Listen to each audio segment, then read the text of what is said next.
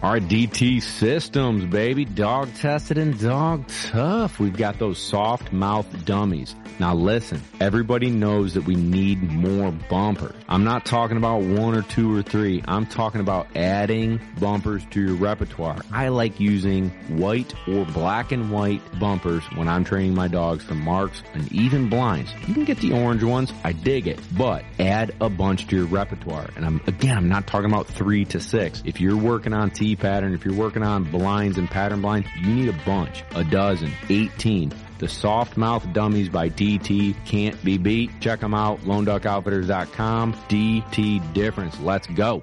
Hashtag man's best kennel, baby. That's Gunner Kennels. Man, let's talk about these crates because when shh, it hits the fan, you want your dog protected. It's an investment emotionally and financially to keep your hunting buddy safe. If you'd like to get into a Gunner Kennel, slide into the DMs and we'll hook you up. But do your best friend a favor and keep them safe this duck season. All right. Our number one asked question is revolving around force fetch. Whether your dog drops the bumper or duck at the edge of the water, or you failed a few hunt tests because the dog monkeys with the birds or won't pick up a bird, let me help you help your dog. Bunch of different breeds, bunch of different personalities, start to finish, teaching you how to do it. Links in the description.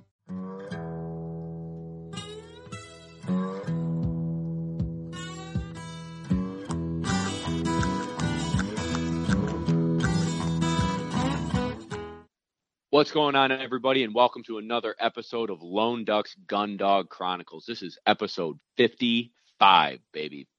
5 5. Crazy amount of episodes we've had so far. Thanks for tuning in. First up, let's get a quick word from our sponsors Eukanuba, baby, the food that fuels our dogs. And now, speaking of fueled, last week we had Dr. Joe Spoo. He is the host of Eukanuba's podcast called Fueled would you believe that? And we covered everything from joint supplements. Are they snake oil? Um, hip dysplasia, um, spay and neuter your dogs, dew claw removals, all sorts of hot topics in our industry. So check out Dr. Spoo's podcast called Fueled, sponsored by Eukanuba, baby. Also, big thank you to Gunner Kennels, man's best kennel. These guys understand and believe in the unspoken bond just like us. They've got the best kennel on the market. And if you're interested in learning more, reach out to Kevin or myself, Instagram at Lone Duck, baby. There's no baby there. It's just at Lone Duck, but you know, I like to add that baby in, right? Next up is Waypoint Outdoor Collective. These guys are the this is the company that hosts our podcast okay? They also have a lot of other great outdoor related podcasts and social influencers. So if you want to check them out instagram waypoint outdoor collective. All right kevin let's get into the show bud. It's good to talk with you. This has been a while since just me and you have hung out huh? I know it's been great actually. Um but how's uh, how's the south treating you? You eating any boiled peanuts lately uh, no, I haven't had any boiled penis. Good, that's gross. Uh, but you got a couple prego or maybe prego dogs. How's that going? Yeah, so Ember is due any day now. Uh, we're really excited about that. There's a friend of mine who is whelping the litter, and it should be, you know, God willing, everything's going to be happy and healthy, puppies and mom. Cruz, we're taking tomorrow for an ultrasound. Really? So we're gonna Yep. So we're going to confirm that pregnancy, and she was bred to a dog named Bowie, who is a very good-looking, handsome, uh, hard-working dog. Uh, He's a big, blocky-looking man. He's a good dog. Yeah, he is a good dog. He's picked up over 5,000 birds in his career. He's got a senior title. He's clear on all his health uh, certs. And what I'm trying to, you know, constantly do is create the best Labrador Retriever for people in the house and the field. So I think he's more medium drive. I mean, he's got enough drive. He's loves to do the work. Oh yeah. But he's not as I guess you would say out of control, if you will. So I think he's going to help cool off a little bit of Cruz and bring these puppies in that happy medium where on off switch and good looks and everything. So I'm really excited about this litter. And is she they, is she like looking pregnant? She is to me. I mean, I'm noticing a difference, so I'm not going to be surprised that she'll be pregnant. But there are things called false pregnancies, and a female who had been bred and it didn't take could sometimes show signs that she is pregnant when in fact it didn't take. It's kind of like a weird hormone trick that they can play on themselves. So, really, uh, we're going to go tomorrow and get that checked out. So next week we should have a, little update on her, and then we'll have also an estimated date on her due date. I'd have to go back and look at the calendar and whatnot. So that's really exciting stuff. Um, the southern trip, truthfully, man, has been a, a very stressful ride for me. So, you know, a lot of good things, but also a lot of lack of sleep, stress with the dogs. Um, so the first run was was shot show. So we drove all the way here, and we got all of our stuff set up, and then I got my buddy Zach, who worked for me last winter and some part of the summer, and he's down here at school, so got him set up with the dogs, let him work them while I was gone at Shot Show. So Shot Show was super fun, great networking, great connections, got to meet some old friends, new friends, and it was what everybody dreams of. If you've never been to Shot Show, it is a spectacle. It, there's everybody from every part of our country in our industry there showing off their new things for 2020, um, product designs, and it, it's just unbelievable. So Eukanuba brought myself and a bunch of other guys to Shot Show to speak on behalf of their company as far as a trainer and someone who's got 20 something dogs that eat their food. Um, it was unbelievable. But then it was just like, you're up late doing your shot show thing, up early, being at the show, talking to people, fly back, and immediately the next day, 5 a.m., the alarm clock goes off and you're working dogs again. And then I don't know if everybody had heard, but one of our dogs, her name is Kenai. We trained her all year last year. She went home and hunted, and now she's back to finish her master title. She got sick, and we could not figure out what was wrong with her. It was about a week and a half of in and out of vet offices and going to specialists, and then ultimately getting sent to University of Georgia, where she stayed for about five days, I think. Really, it was And- that long? Yeah, yep. So I stayed with Blaine, the pterodactyl Taraneki, and he and I trained while she was at UGA. And we ran a bunch of biopsies. We sent out blood work. And basically, what was going on, everyone, is her eyeballs were, in essence, popping out of her head. And the eyeballs were fine. It was the muscles around and behind the eye and then those third eyelids that protect the eye from scratches, those were super inflamed. And she was visibly in pain, struggling to eat, couldn't open her mouth, and her eyes were just swollen shut like two golf balls. And I mean, we couldn't, nobody could figure it out. It was, I mean, I barely slept. I, I, it, it sucked. So, long story short, to give everybody the diagnosis, is there were a few different things we were looking at autoimmune disease, fungal infections, bacterial infections, tumors, um, an abscess from, let's say, the dog's playing with a stick, the stick jabs in her mouth, and maybe there's a shard of tree branch Sure. lodged in her in her mouth okay it would get infected it wouldn't come out on its own and all of a sudden an abscess is formed and now that abscess is putting pressure on the eyeballs so we were hoping for all these little things compared to a tumor an autoimmune disease Right. Uh, right so first thing mri there's no abscess there's no tumor so i mean good good on no tumor but yeah. bad on the abscess would have been an easy fix. So now it's like we don't know what the deal is. I'm like, okay, uh, we want to run some more tests. Okay, go for it. So they kept her a few more days to get some things under control, try some new medicine, and the new medicine kicked in, and like she's back to normal. So they sent her home with me. A week and change later, we get the diagnosis. And the diagnosis is, drumroll please, brrr, nothing's wrong with her. Literally nothing. So riddle me that. We have no idea. So we have no idea if it's like a genetic thing. No, no, it's not. We ruled out everything. And so basically, there's some scientific veterinarian word where when, like, there's no cause and effect, it just happened and there's no cause, there's no understanding of the cause. It just inflammation happened and then inflammation created more inflammation and then it was uncomfortable and created more inflammation. And all of a sudden, you have spiraled into this super inflamed area and it almost like how I equate it to people is like if I rolled my ankle in a sports game and then stayed walking on it and went on a hike and then played in a game the next day, your ankle is going to be the size of a grapefruit and isn't going to get better. You need to elevate it and ice it and blah blah blah Okay. and take anti-inflammatories. So long story short, there was no like you can't just rest your eyeballs. So it just continuously stayed inflamed and then got worse and worse and worse. And so they put her on a steroid and an anti-inflammatory antibiotic situation. And I mean, she's mint. She acts normal. She looks normal. You would never know anything's wrong with her.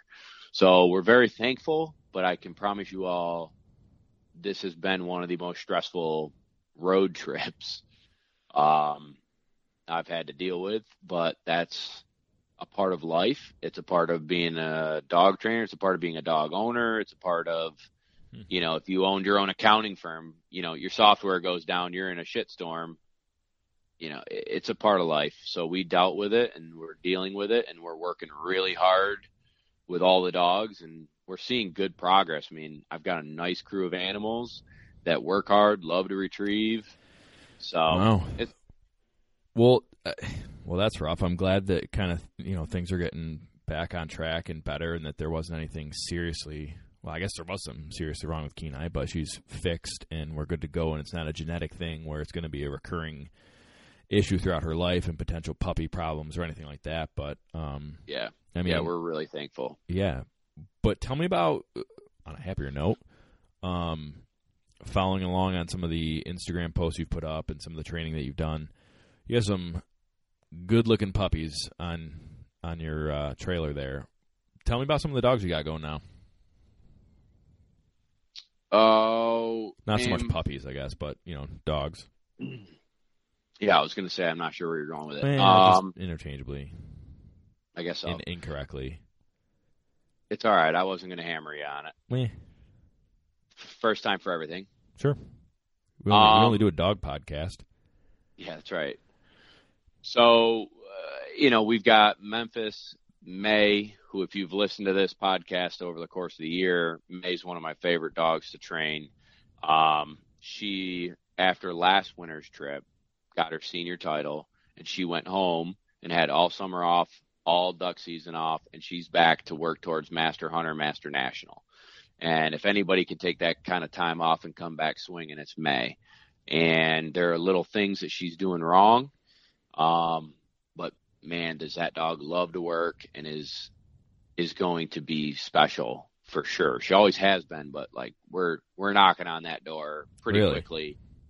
Yeah, I mean the only thing that I'm I'm not ready to put her in a master test yet is we're we're still building concepts Sure. and, and technical things to build her repertoire. On her blinds, sometimes she thinks she knows where she's going, and so I'll give one cast, and she'll be like, "Oh yeah, that's cool. I'm going this way." Um, but we're working through that, and then I really want to maintain her line manners because she's such a high drive dog and super intense that I think if I threw her into some master tests to like see how it goes, Yeah. uh, we're going to create bad habits in a test environment. And our long game is Master National. So let's take three, four months, hone all those things, make them nice and tight, bang out qualifying, and then have two months to tighten back down and go to Master National and get her a plate. Yeah. Um, Can I ask what? So you had mentioned, and you're on a roll, so I didn't want to stop you. But you you had mentioned like there are different technical things in building concepts that you're working on. that uh, are maybe just a little bit more advanced than some of the regular gun dogs that you have come in that just do like your regular four month how to be a gun dog sort of program. But what are you doing that is unique? And then like maybe what are some things that you see out of her that indicate like, man, that's a nice dog. Does that make sense? Mm-hmm. Um, some of the things we're working on is moving with me. So what I mean by that is if there are marks that go down and I need to know her off those marks and run a blind, she does not want to take her eyes off those marks and move with me. So we have been doing different drills to build that. One of them is called wagon wheel. Um, I guess Google it because it'll take a while for me to go over. Maybe we can go over it in the future. No, we've done Uh, wagon wheel a bunch in different podcast episodes. So if you haven't heard it, go back and listen to all of our shows. Subscribe, give us a review, and uh, then then jump back right here. Um, so we've been doing wagon wheel. We've been doing these.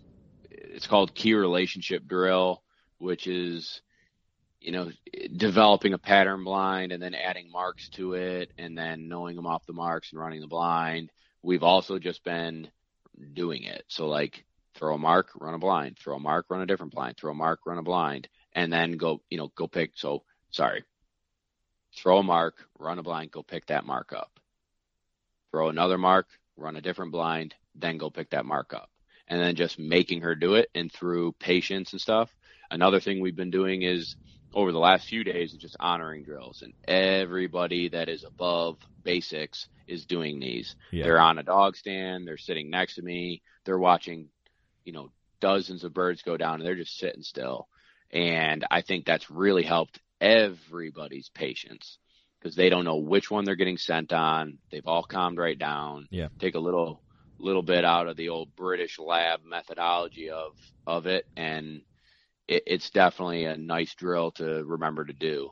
So I don't know, man. Those are some of the things to oh, you know, keyholes, angle entries, de cheating. Yeah. She got back and she's a little bit cheaty on water again. So Can you right explain now, what that is in case anyone doesn't know?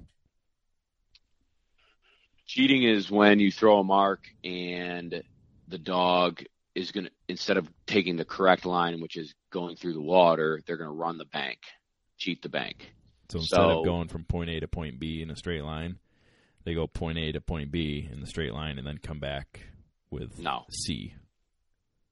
no well You- you're kind of killing me smalls so Kill me. So then, then explain it a little bit because just saying you know running the bank, like I guess it, it's I don't know, man. Like it's it's an audio thing, so like help me visualize so that people understand what you mean by like cheating a bank. all right so i throw there's a bird that gets thrown on the other side of a pond the correct line would be to leave my side and go through the water and pick that bird up on the other bank and turn around and come back through the water to me. Okay? And and you're taking slivers of water, little pieces of water, not like, you know, a big round pond and you're trying to swim through this round pond. You're trying to cut a little moon-shaped tiny little sliver of water. And they've got to hold their line and hit the water and hold their line coming back instead of running the bank, okay? Yep. So if the dog cheats, they're going to choose to take the easiest route, which is land, and go and get the bird and turn around and run back on land. That's cheating. So de-cheating drills would be, you know, throw that mark, see what kind of decision they make, and either they're a good dog and go in the water, or they're a bad dog and they go on land. And we covered a little bit of this in our Lyle Steinman podcast, but basically I'm either no hearing them all the way back to me, I'm no hearing them to a decision point where they decided to be bad and cat not like casting them into the water. Um, I'll make a correction on the collar. I'll verbal correction like no, here, tweet, sit, back, and get your butt in the water.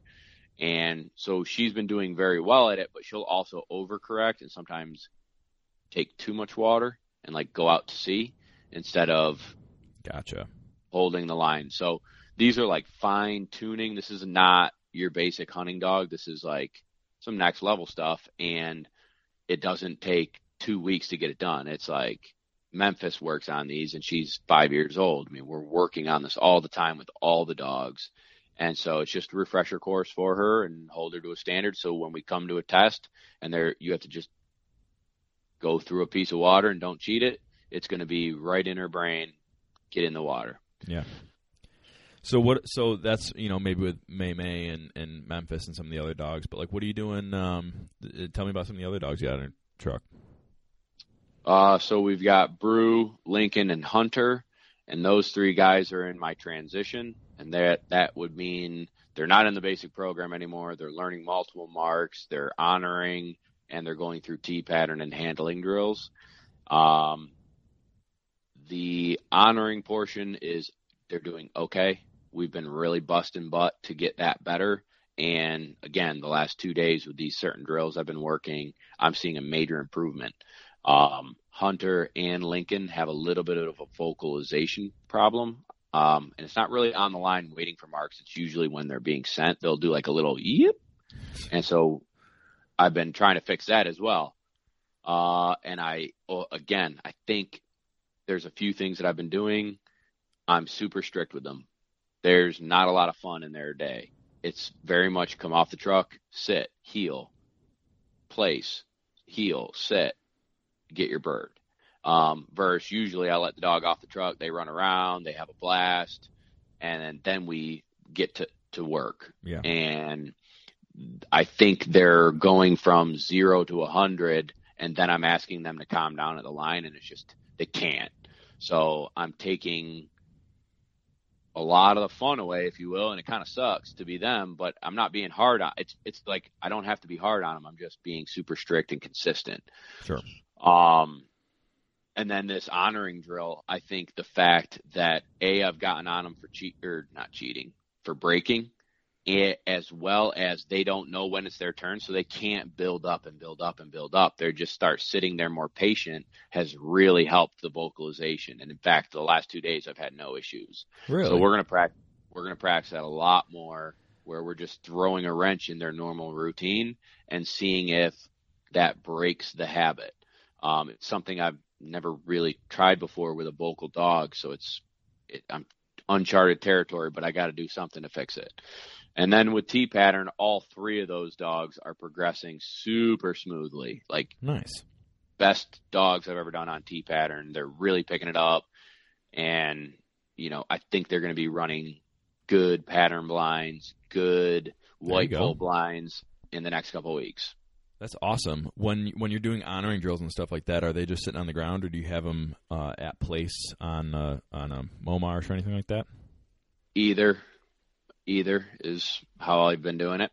So it's pretty cool. And then I got a pile of young dogs. Um, you know, I guess I don't need to list off all eight of them, but they're all going through steadiness, force fetch. They're all collar conditioned. They're all, for the most part, doing really well with force fetch.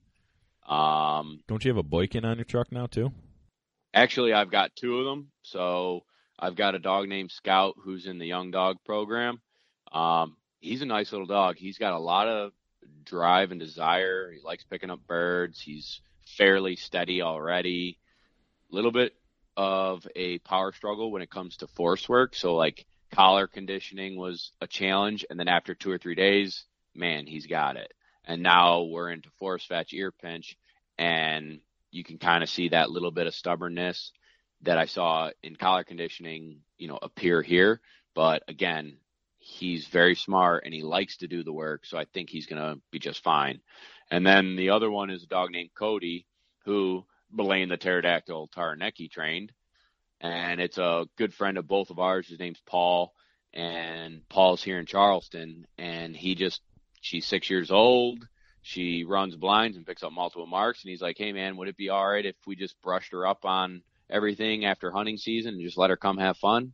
I'm like, yeah, man. So she's a really cool dog. Um, I see a major improvement in her. Like he hunts quail with her a lot and wood duck ponds. So wood duck ponds, you're shooting wood ducks anywhere between 10 yards and 40 yard marks, you know, and quail hunting, she's running in and flushing and then chasing 40 yard, you know, marks. Mm-hmm. So when I stretched her out, she would pop and kind of lacked confidence on some big long stuff again. Even though I know that she was trained to do it, we, and she knows it. It's just was a few years ago and is a little rusty. And over the last month, I mean, she's hammering long marks, and her blinds have really improved, and just a cool, happy little dog. So those are the two Boykins I've got on the truck. Finn, the poodle pointer, my buddy Steve McGee from New York owns, and he's doing really well. He's being a jerk with force fetch this week. So I hope I hope McGee hears that because his dog's giving me a run for my money. Yeah, well, he'll be pumped to hear that then, I guess. yeah, no doubt. Um, so we had uh, we had a few good questions come out over Instagram. If you want to maybe jump into some of those, I think that would be a fine transition from how the dog's doing in your typical setups this week. Sure, let's roll. Yeah, man. So we had uh, C Smart sent in a good question, uh, looking for some advice on how to set up a senior level training scenario for his dog.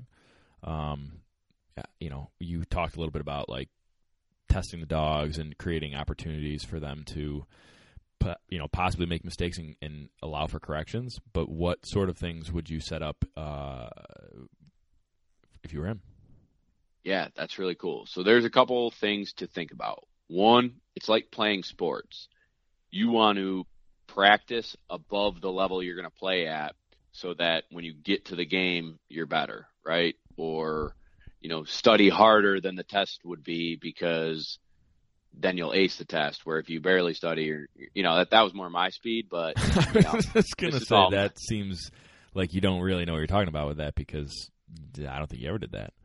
I don't know if I saw the inside of the library at college, but you can imagine what they look like. Yeah, it's probably had some books in it. Probably.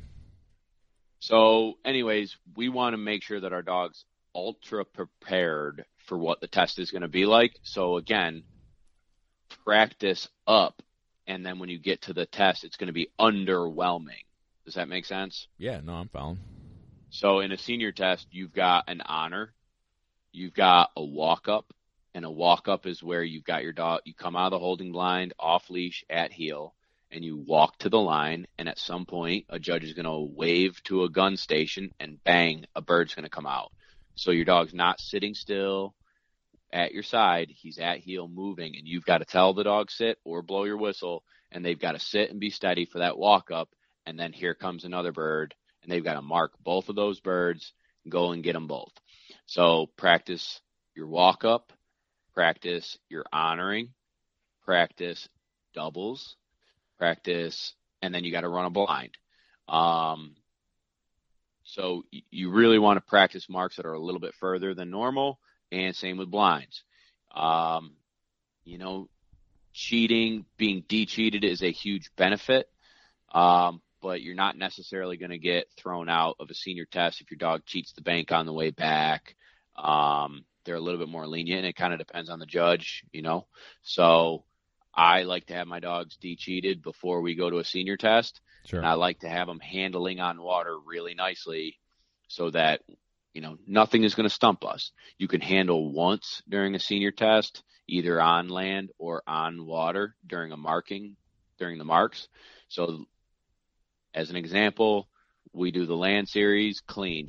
Dog picks up both marks clean, runs the blind. You're good. You can handle the dog as many times as you want on the blind. As long as they do what you ask them, you're good. Then you go to water and you know it picks up the first bird and it doesn't really remember the second bird. You can now handle that dog. If you had handled on a mark in the first series, now you go to water, you got to be clean. Does that make sense? Yeah, no, I'm following. So when you say handled once, you don't necessarily mean like not know, on a blind. Hey, I over. mean it on and, marks. I'm sorry. Yes, but it isn't like okay, you can only use one command and one over, and that's it throughout the whole thing. It's like one time through. Exactly. Gotcha. And you have to handle them. You have to handle them to the bird. So you can't like get them to an area and have them hunted up. You got to mm-hmm. handle them to the bird. Um, and so again, you know, for setups, I don't do a ton of multiple marks. Most of our setups are singles and teaching concepts. Teaching concepts would be challenging cover and going through different pieces of cover. So today we are going through grass to cut corn, back to grass, over a road, through grass, and then into corn again.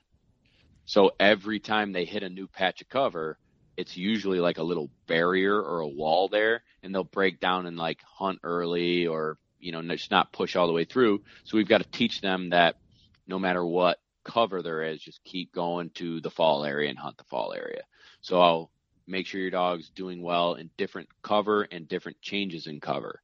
Keyholes. Um, a keyhole would be like a hedgerow on the left hand side and a hedgerow on the right hand side, and there's like open field in the middle, right?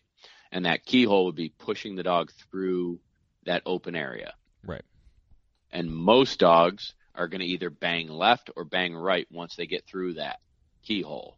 And we want to teach them to keep driving straight through. So that would be a concept to teach them. You're not really going to see these things at a senior test, uh, usually, but if you're trying to create a better dog than just the senior test, this would be ideas. um, man, I think the big thing that I see most people fail at is having an out of control dog. So a dog doesn't sit on the whistle good, doesn't cast with them and move with them um, on blinds, or if they've got a handle on a mark. Obedience, they'll be a jerk walk into the line or in the holding blind and just be completely out of control and they'll break. So breaking and being, you know, so making sure your dog's super, super steady. Um, oh, they also do live flyers. So you're going to have a live duck shot. And if your dog's never picked up a live duck, that would be something I would, you know, work on. So those are the things, man. I, I think there's a lot more to it, but you could also, in the meantime, go to some senior tests in your area, watch one, and and check it out, see what you're going to be up against.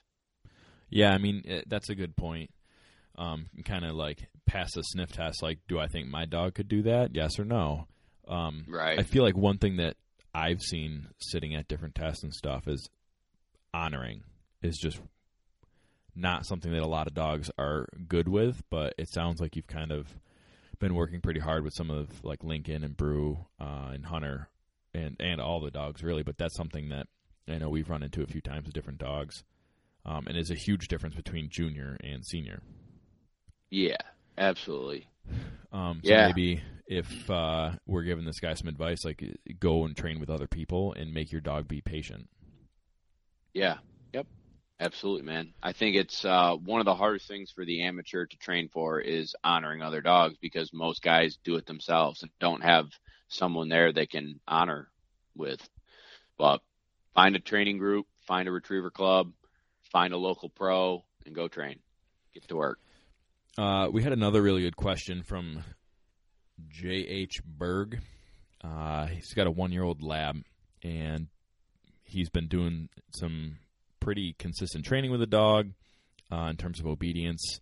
And if he's in his garage, for example, and has a dog on a lead, it's flawless. But as soon as he, you know, goes outside, goes in a field, goes hunting, takes the dog off lead, and is introduced to some distractions, dog goes bananas. What do you think you uh, what do you think he's got to do? Uh, I think the question answers itself.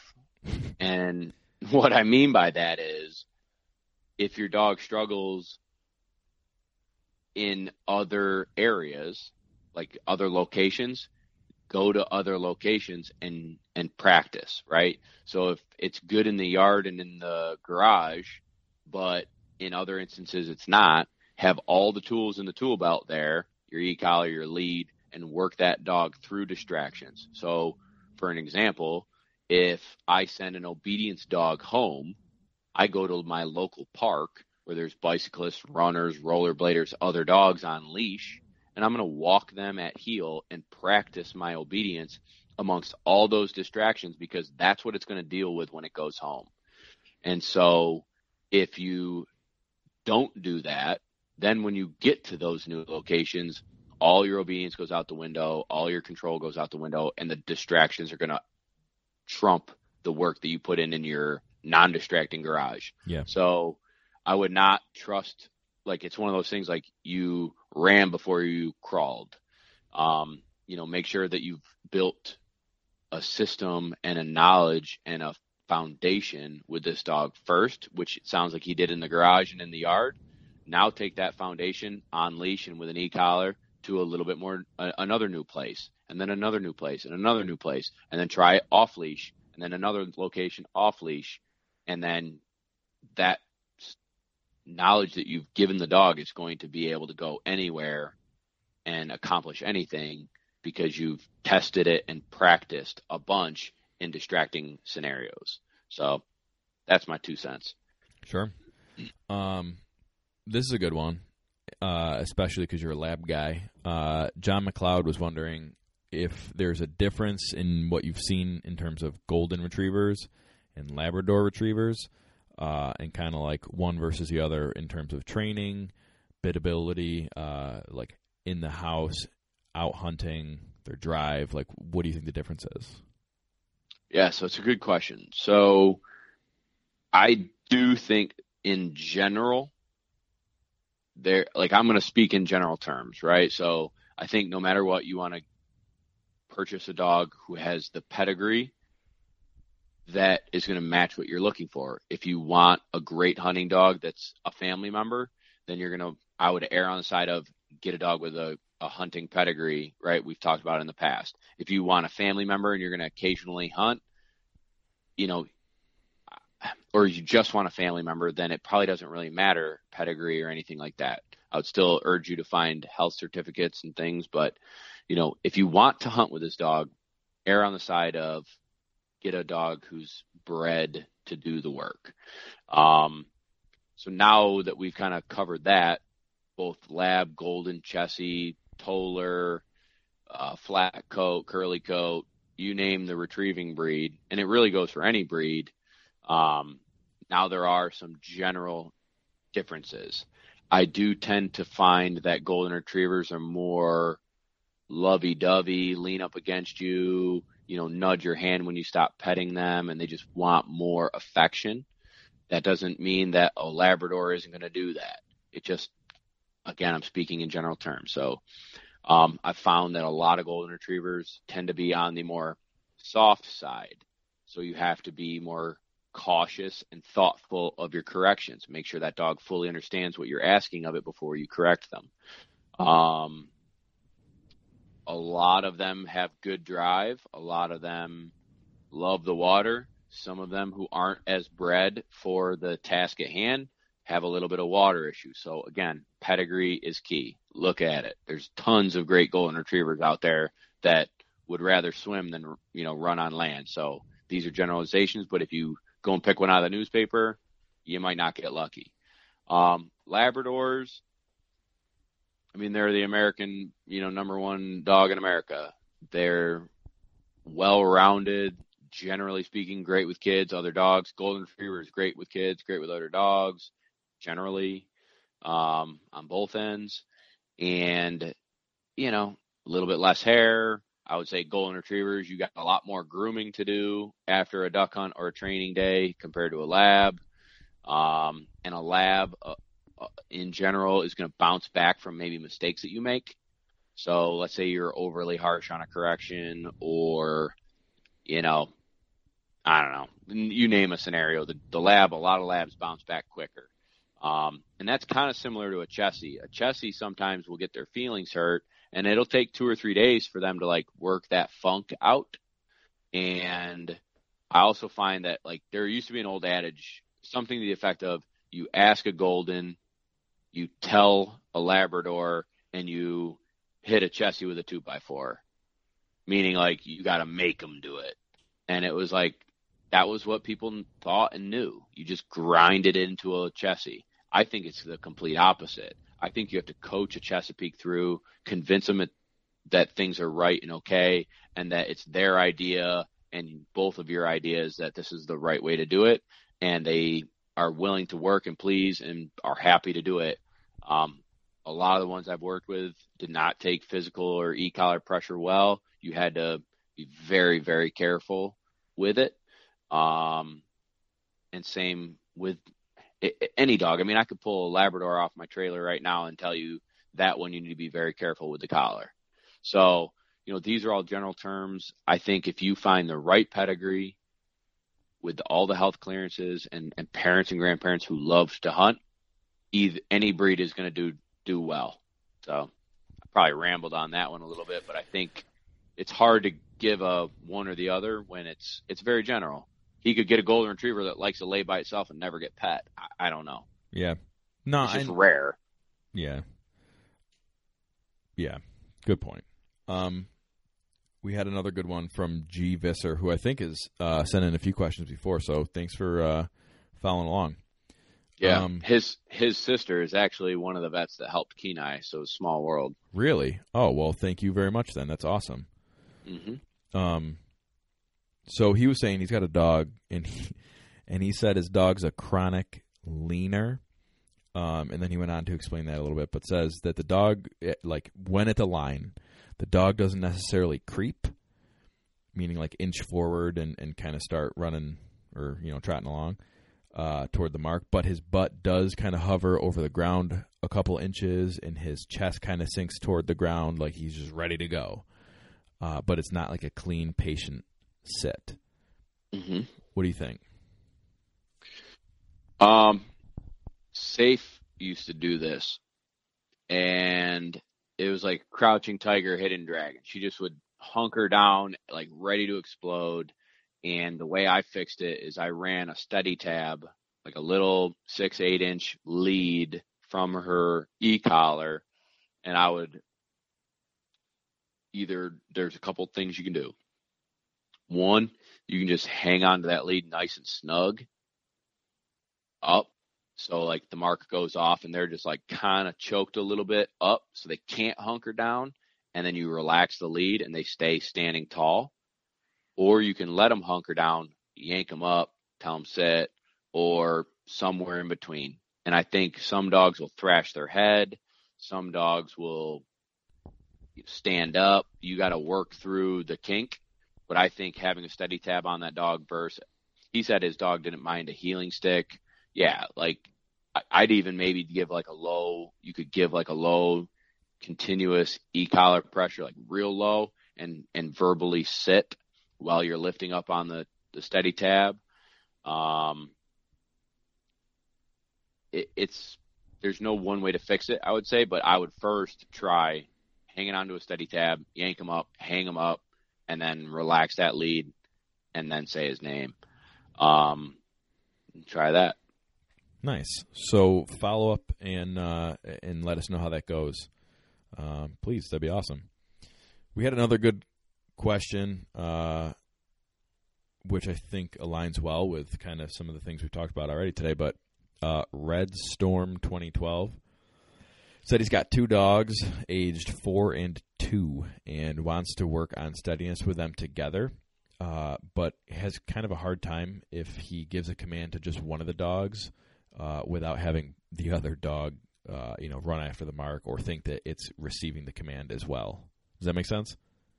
Absolutely. Um, and when a dog, when two dogs are new to this concept, it's really hard, and you gotta take that deep breath and be ultra patient because they aren't doing it to say screw you. They're doing it because they don't understand.